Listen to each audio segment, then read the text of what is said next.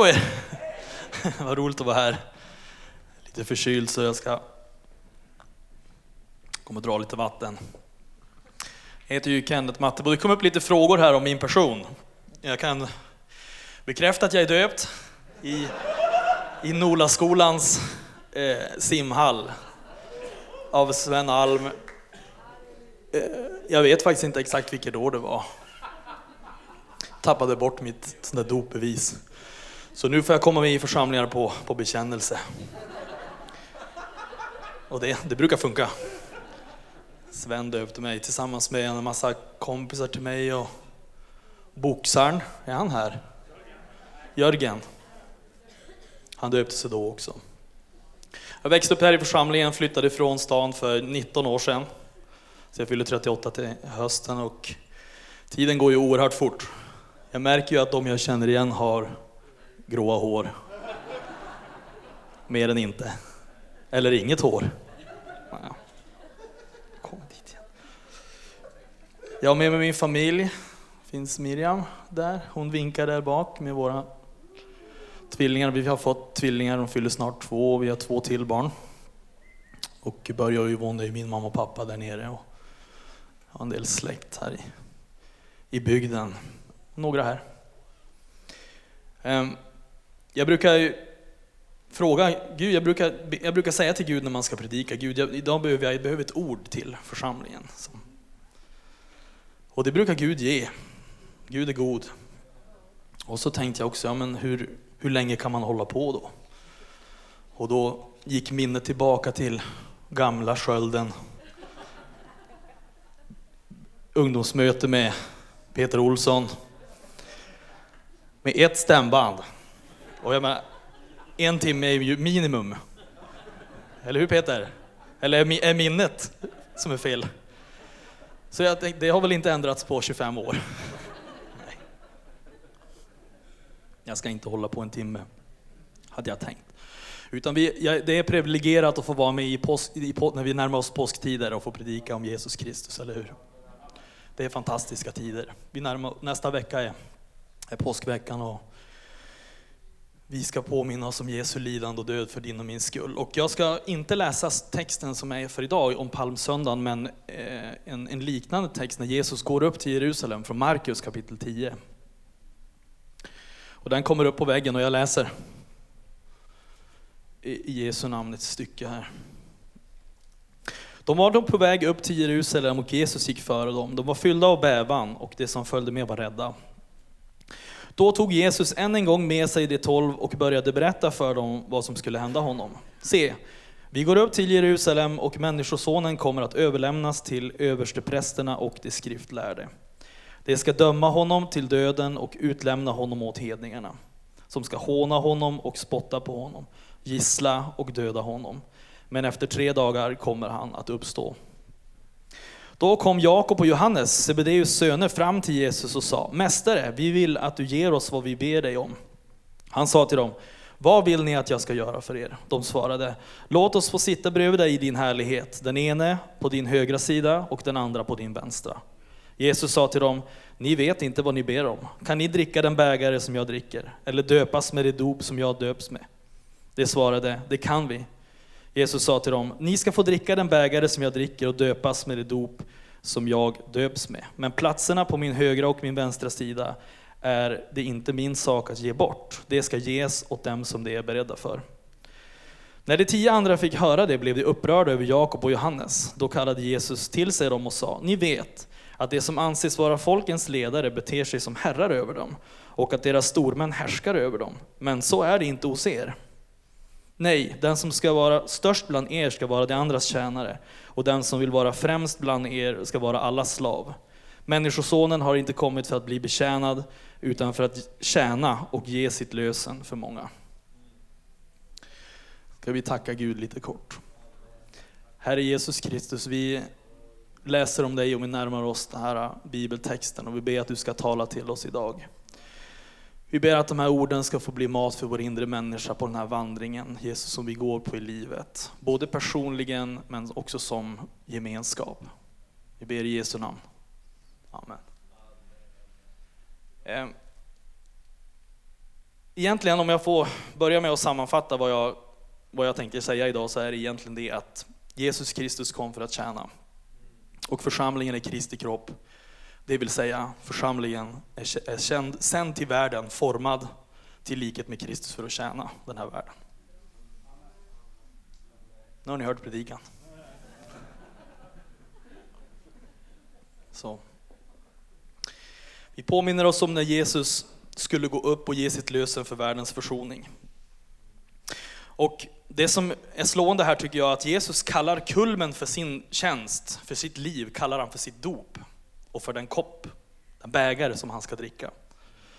Och det är de två sakerna som jag ska, det jag nu har sagt, ska jag försöka koppla till de två viktigaste sakerna som vi gör i kyrkan.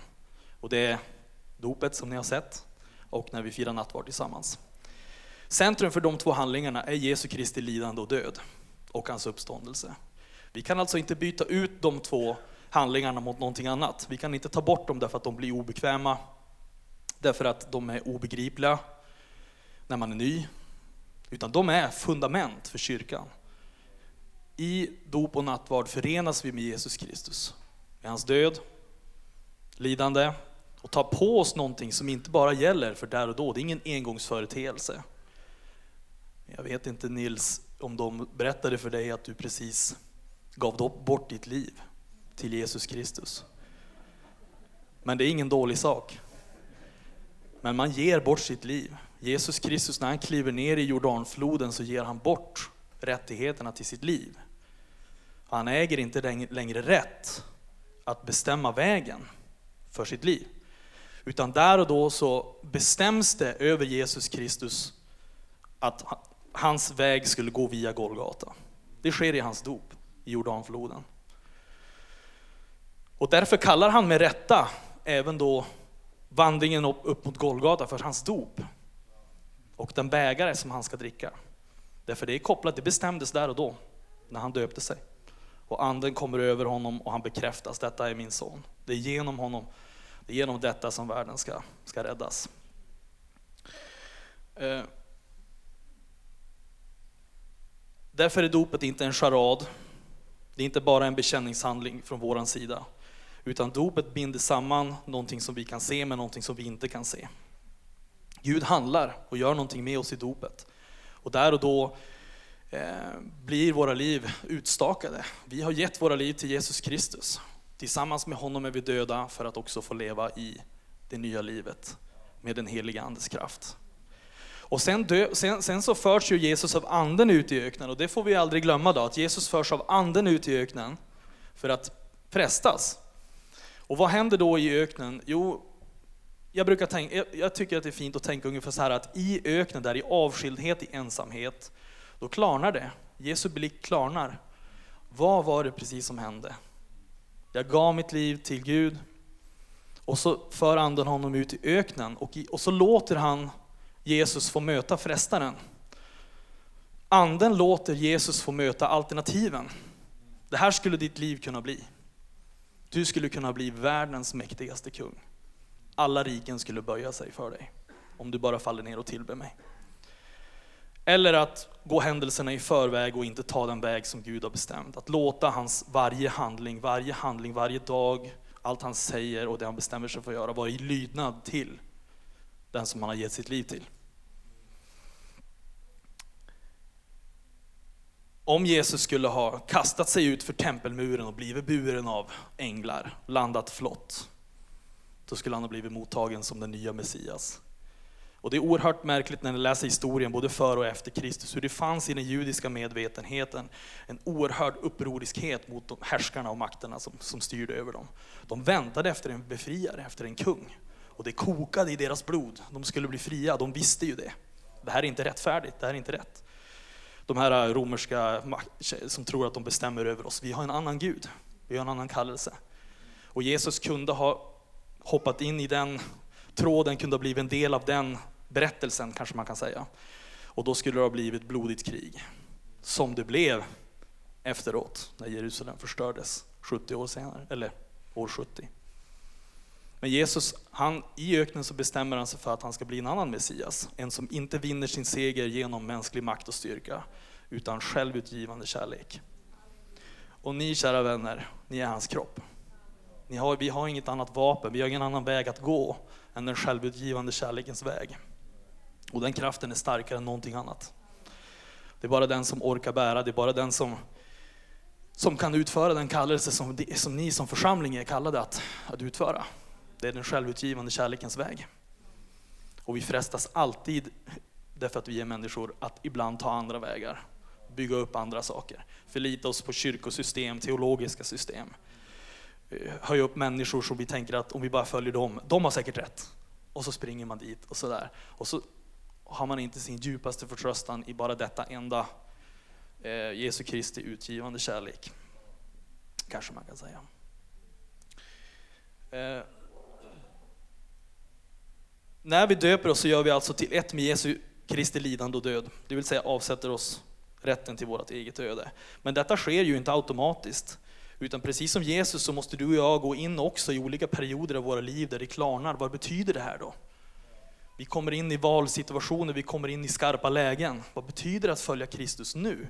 Ja, jag har visserligen gett mitt liv till Jesus Kristus i dopgraven. Men det kanske inte alltid är så fruktansvärt självklart när jag ställs inför olika val.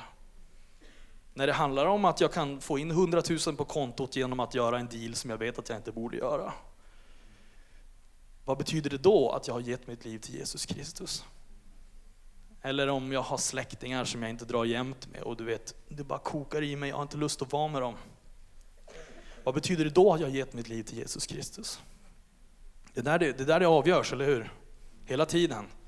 Den här, och det är det, som, det är det som Bibeln kallar för dödens, att döden måste verka i oss ständigt. Att den död som vi genomgick tillsammans med Jesus Kristus i dopgraven, den verkar i oss ständigt. Dö amen. Döden verkar i oss för att Guds liv ska kunna växa fram och ta plats. Och det är en pågående handling, men den, den har sin grund i dopet. Och därför har den också sitt kraft i dopets löfte, den heliga Ande. Det finns ingen annan väg. Utan vi måste hela tiden dö bort från oss själva. Och jag kommer att prata om det både som individer men också som församling. Därför jag hävdar att det är sant när Bibeln säger att, att den kristna församlingen är hans kropp här på jorden. Och det som gäller Jesus Kristus, det gäller hans kropp. Han är herre över sin församling. Alltså måste döden också då verka, även om det låter lite makabert att bara säga så, i församlingen, ständigt.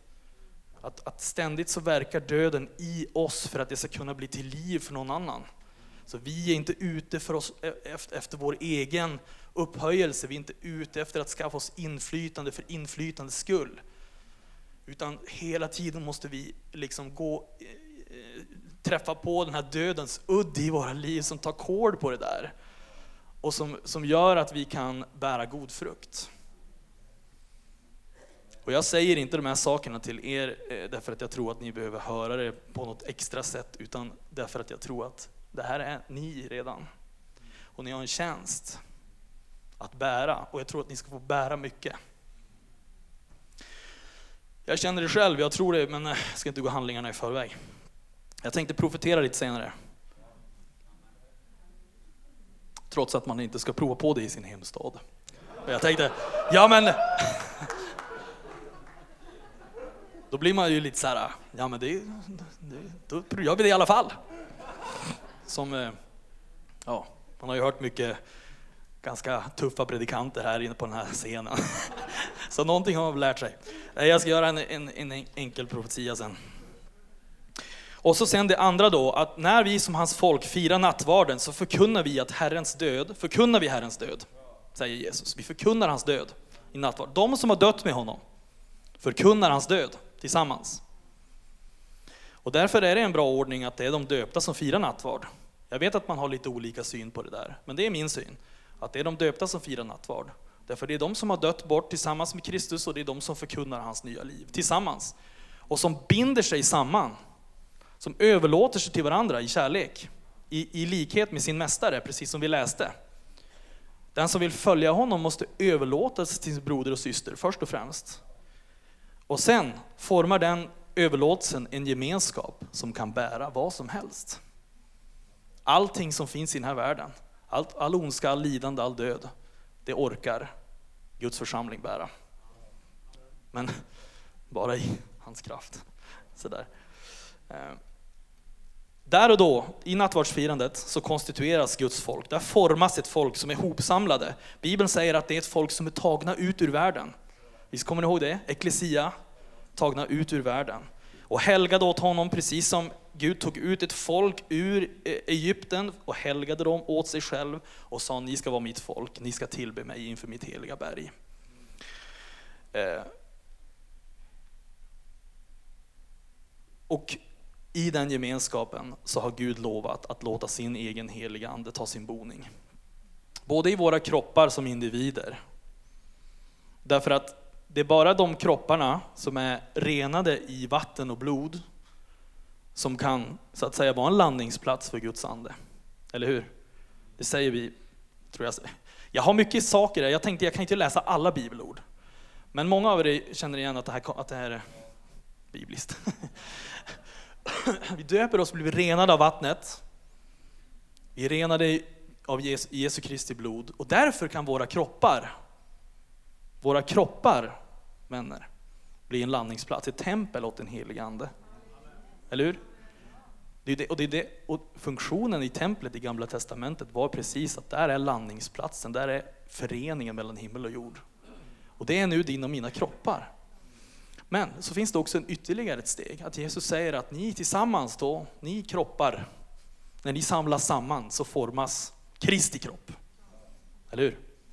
Den gemenskap som är lik honom och som ska formas till hans avbild. Eh.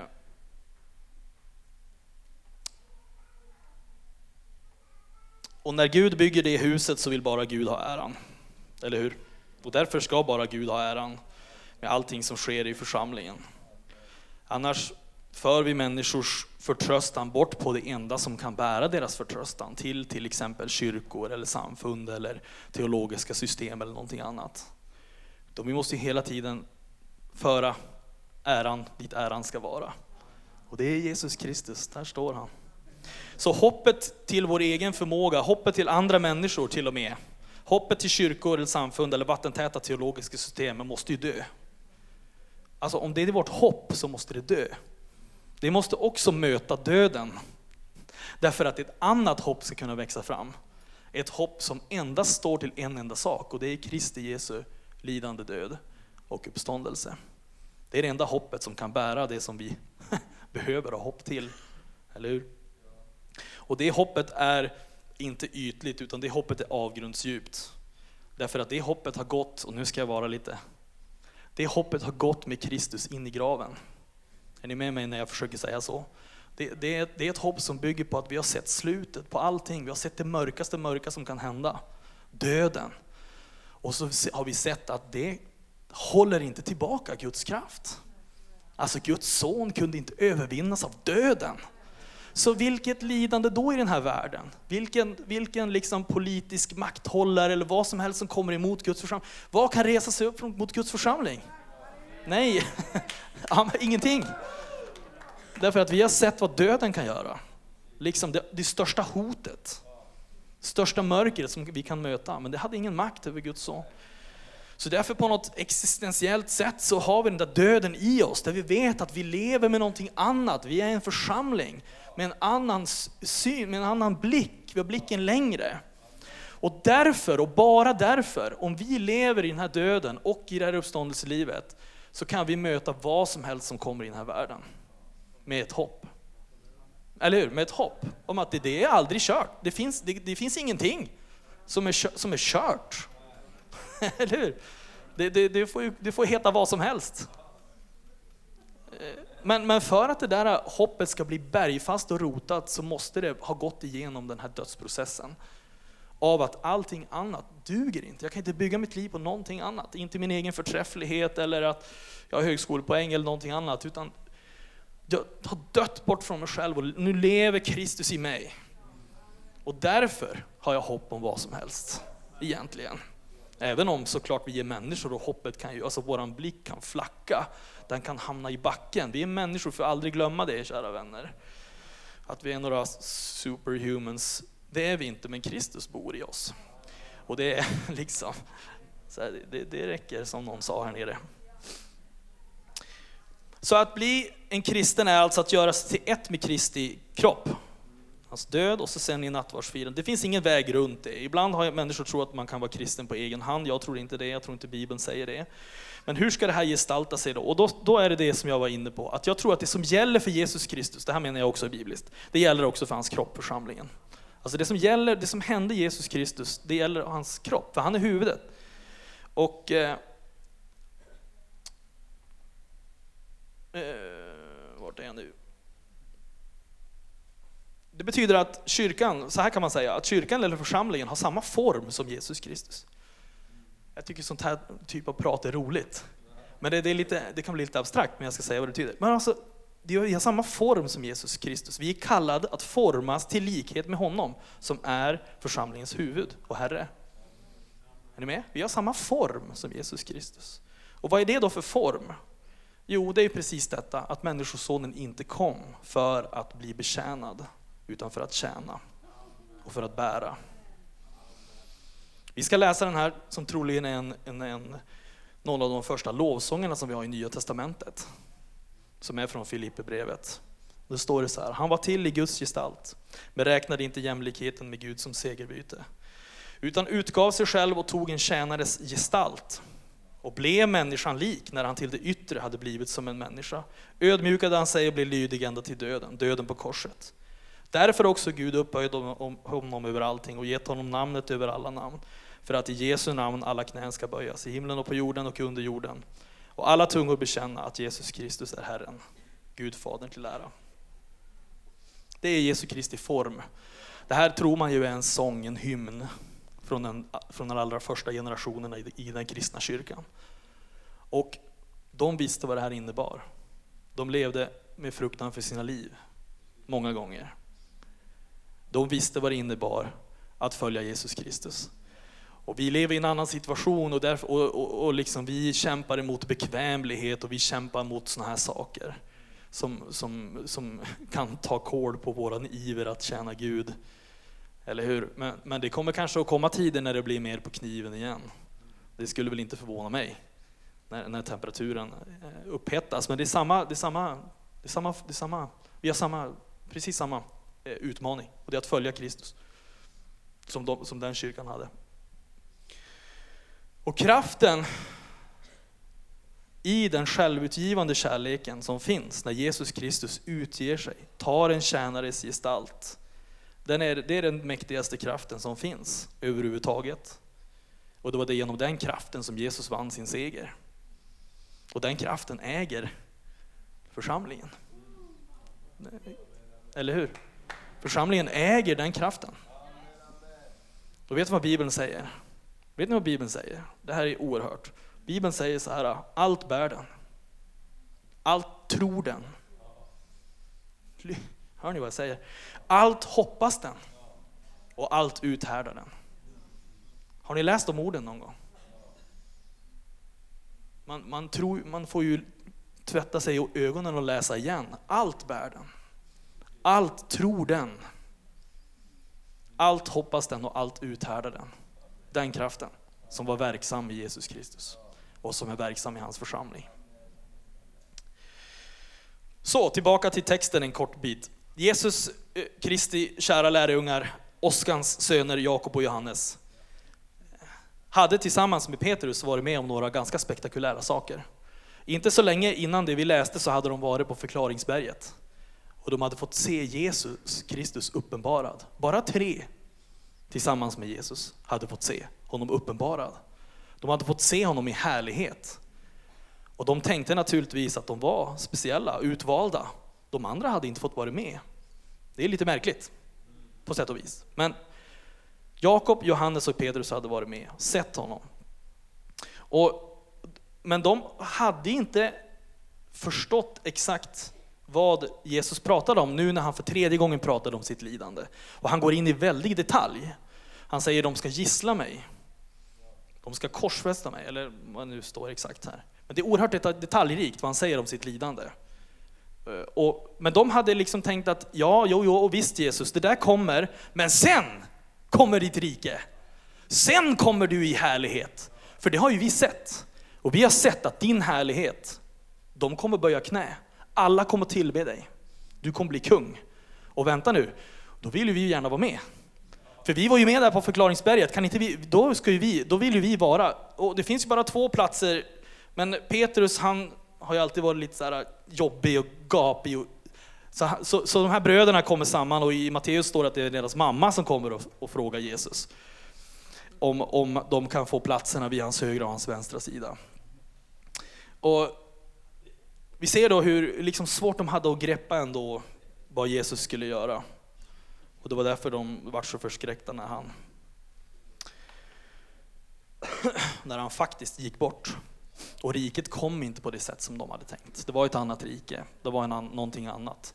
Och de var tvungna att dö bort från allt som de hade hoppats på. Och sakta förstå att den här Messias, han, han vann på ett annat sätt.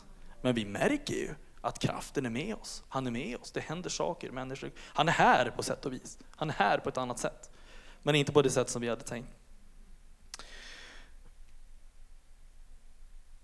Då tar Jesus dem åt sidan och så pratar han om vad som ska känneteckna deras gemenskap. Ute i världen är det på ett vis. Då uppträder härskarna som ja, härskare över sina undersåtar. Men så ska det inte vara hos er, säger Jesus. Så ska det inte vara hos er. Utan hos er råder en annan ordning. Den som vill vara störst ska tjäna mest. Varför då? Därför att Människosonen har kommit för att tjäna, inte för att bli betjänad. Varför? Därför att det är fint eller för att vi är ödmjuka inför varandra? Nej, därför att vi följer Jesus Kristus.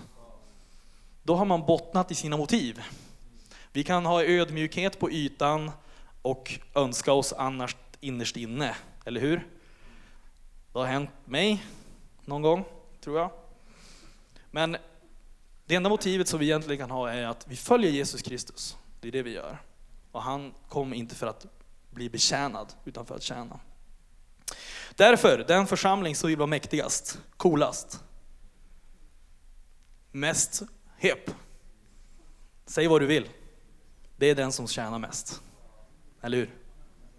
Den församling som vill vara mäktigast, vill visa framfötterna, vill vara på tårna, vill dra till sig allting vad Gud har att ge och vill vara liksom så här. Den ska tjäna mest. Den ska utge sig själv mest för den här världen. Precis som Kristus utgav sig själv mest. Jag har själv många gånger tänkt eh, varför detta elände liksom runt omkring oss. Varför ska vi hela tiden behöva handskas med, ja men det kommer människor som är jobbiga och det är problem och de har dragit ner sig i olika typer av bekymmer. Och det verkar ju aldrig ta slut. Utan det är liksom församlingsliv är väldigt mycket att man, åh, ja, och den, åh, nu, nu hände det, så sen hände det och man liksom, ja men kan vi inte få hålla konsert nu? liksom och, och, och, och njuta lite. Och det får vi ju. Men jag tror att eh, Gud har på sätt och vis tagit, tagit itu med mig och han har sagt att ja, men, vet du vad, det är det här som är din tjänst. Det är det här som är församlingens tjänst. Det är att bära det som inte orkar bära sig själv. Det är att ta hand om det brutna, det som är krossat i världen. Äktenskap, barn, människor som har strulat till det. Det är församlingens tjänst, därför att det var Jesu Kristi tjänst att bära detta. Det är det vi ska göra helt enkelt. Och det är det vi ska göra idag och fram till den dagen när Kristus kommer åter, det vill säga att det troligen imorgon också är precis det vi ska göra. Och vi ska sluta klaga på det. Vi, eller jag, jag säger till mig själv då, jag ska inte klaga på det. Jag vet inte hur det är med er. Men vi ska inte klaga. Därför att det finns någonting i detta, att vi bär det den här världen inte kan bära i sig själv. Och då, vet ni vad som kommer då? Kraften att, att bära det kommer då.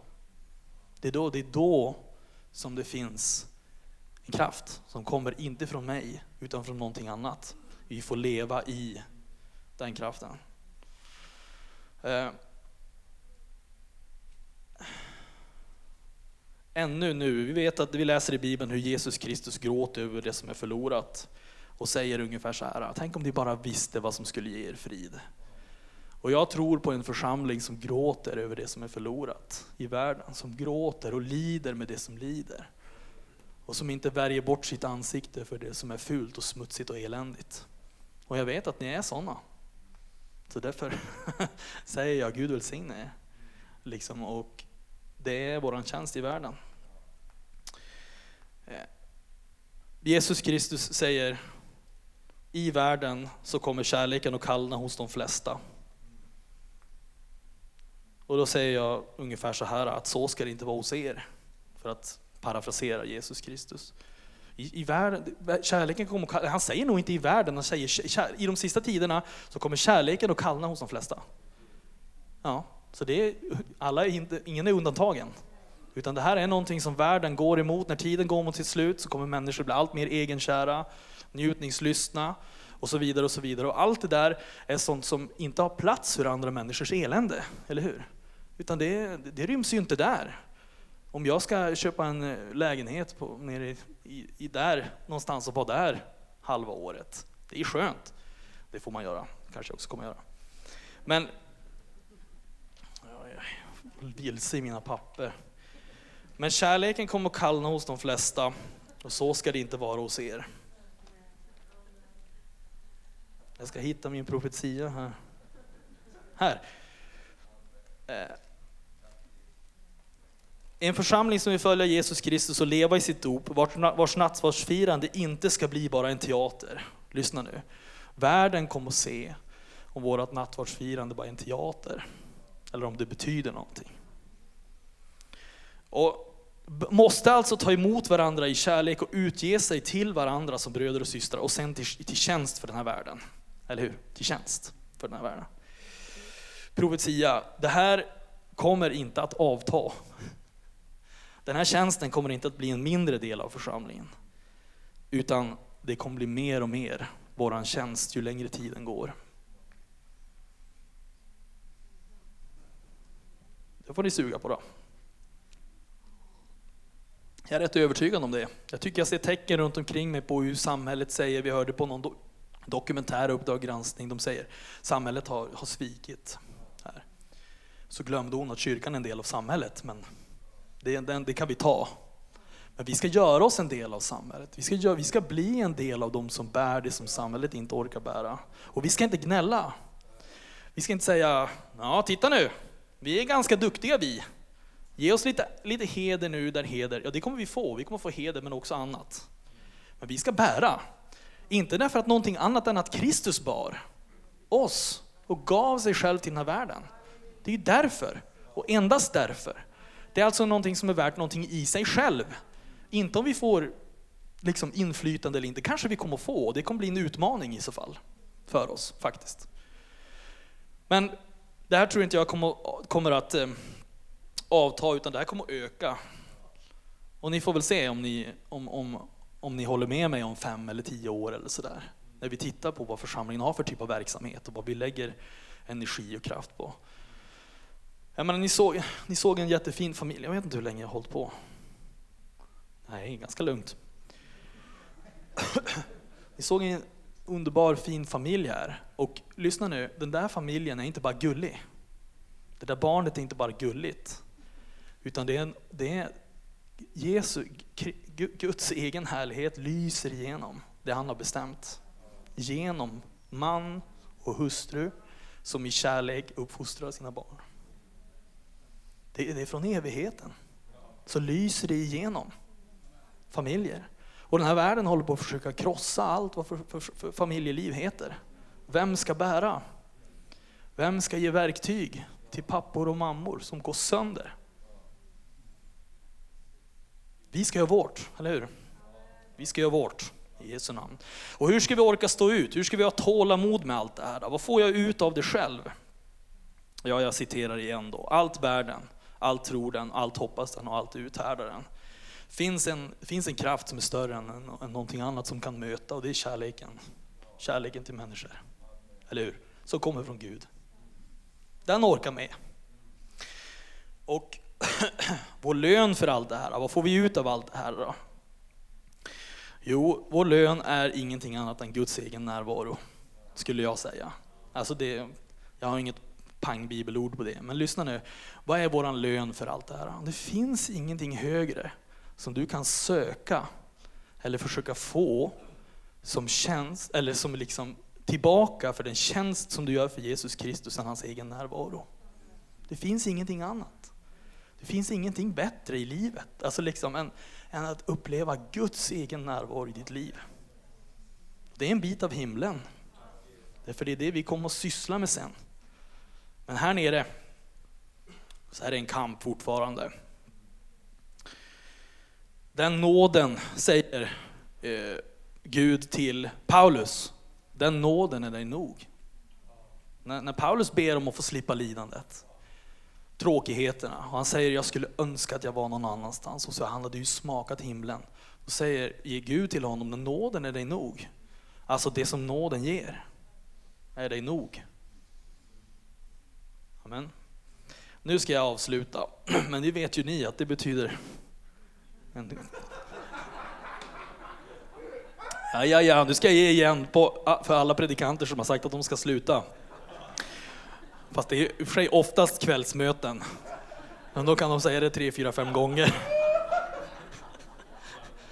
Nu får ni, nu får ni ta deras. Bägaren är full. Nu töms den. Vi ska avsluta här tio gånger. Nej, nåden är större. Nåden överflödar ännu mer. Och vi ska avsluta med ett bibelord som är ett helt kapitel. Lyssna nu. Är vi med? Skärmen?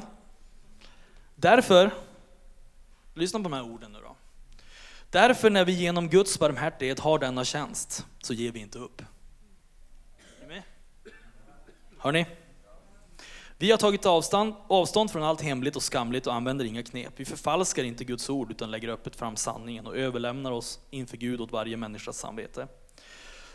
Om vårt evangelium är dolt så är det dolt för dem som går förlorade.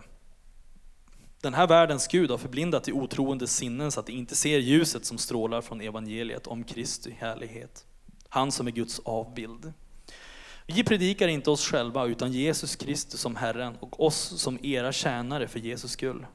Gud som sa, ljus ska lysa upp i mörkret, han har lyst upp våra hjärtan för att kunskapen om Guds härlighet som strålar från Kristi ansikte ska sprida sitt ljus.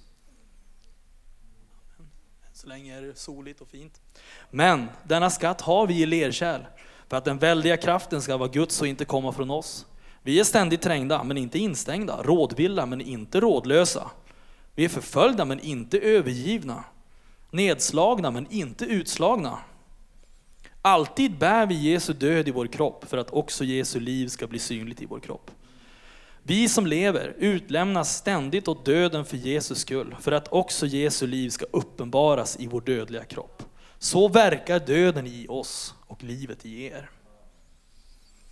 Men vi har samma trons ande som i skriftordet säger, jag tror därför talar jag. Även vi tror och talar därför. Vi vet ju att han som uppväckte Herren Jesus också ska uppväcka oss med Jesus och låta oss träda fram tillsammans med er. Allt sker för er skull, för att nåden ska nå allt fler och få tacksägelse, tacksägelsen att flöda över till Guds ära. Därför ger vi inte upp. Även om vår yttre människa bryts ner så förnyas vår inre människa dag för dag. Vår nöd som är kortvarig och väger lätt bereder åt oss en väldig och överväldigande härlighet. Hör ni vad han säger? Som väger tungt och varar för evigt. Vi riktar inte blicken mot det synliga utan mot det osynliga. Det synliga är förgängligt men det osynliga är evigt. Kan man avsluta bättre än med Paulus fantastiska ord? Så vi ska be tillsammans en liten stund då. Och, så, och på slutet här så vet jag att ni brukar ha förbön och sådär, men kan vi, inte, kan vi inte vara i stillhet här en stund? Och låta de här tankarna få sjunka in i vårt inre. Och eh, fråga er själva, är, var det här någonting som, som var till mig? Är det här någonting som jag ska ta vara på? Jag tror att många av er kommer att få bära mycket, ni bär redan mycket. Ni har gjort det under många, många år. Och ni ska inte tappa hoppet. Utan det som Gud gör när ni bär, det kanske inte alls är uppenbart precis när ni gör det. Utan det, det kan vara så att det går många, många år innan du ser någon typ av frukt överhuvudtaget, om det du har sysslat med. Men det är välbehagligt och det är, det är, du, du, du gör Jesu Kristi tjänst. Och när du utför hans tjänst så blir du också ständigt lik honom. Formas till hans avbild. Därför du, ut, du utför den tjänst som han gjorde. Och formas till, till likhet med Herren. Och det är vårt mål att göra. Det är en våldsam kamp ibland och vi kan tappa hoppet. Men framtiden gäller, är Herrens. Framtiden är Herrens och Guds församling. Herre, vi kommer inför dig. Jag tackar dig Gud för, för att jag får vara precis här nu då, i den här församlingen. Tack Jesus att du ser var och en precis vad vi bär med oss Herre och vad som kommer upp inom oss när vi hör det här. En del kanske blir trötta och tänker det här har vi hållit på med. Och hållit på och hållit på. Och andra kanske tänker att de blir peppade och tänker jag ska kliva in i någonting nytt. Jag ska ta på mig någonting annat. Jesus, oavsett var vi befinner oss så behöver vi din nåd, Herre. Vi behöver din härlighet i våra liv. Vi behöver få smaka och se att du är god, Herre. Och jag ber Jesus att de som, jag ber för de som känner sig sargade av striden, de som känner att de har hållit på, de har varit i frontlinjen och härjat. Liksom. Jag vill be om balsam för deras själar. Och jag vill be Jesus att, ehm, att du ska vara deras högsta skatt. Att när de vaknar på morgonen eller lägger sig på kvällen, Herre, så bäddar du om dem, Herre. Och får dem att förstå att det är gott, kämpa på, det blir en god frukt. Jag ber för den här församlingen, tack Jesus för deras tjänst, uppdrag och kallelse. Och hela den här bygden Jesus. Beskydda det verk som ska ske framöver Jesus. Du ser att kärleken kommer att kallna runt omkring oss och vi ber Herre att din församling ska orka bära det som vi ska bära. Amen.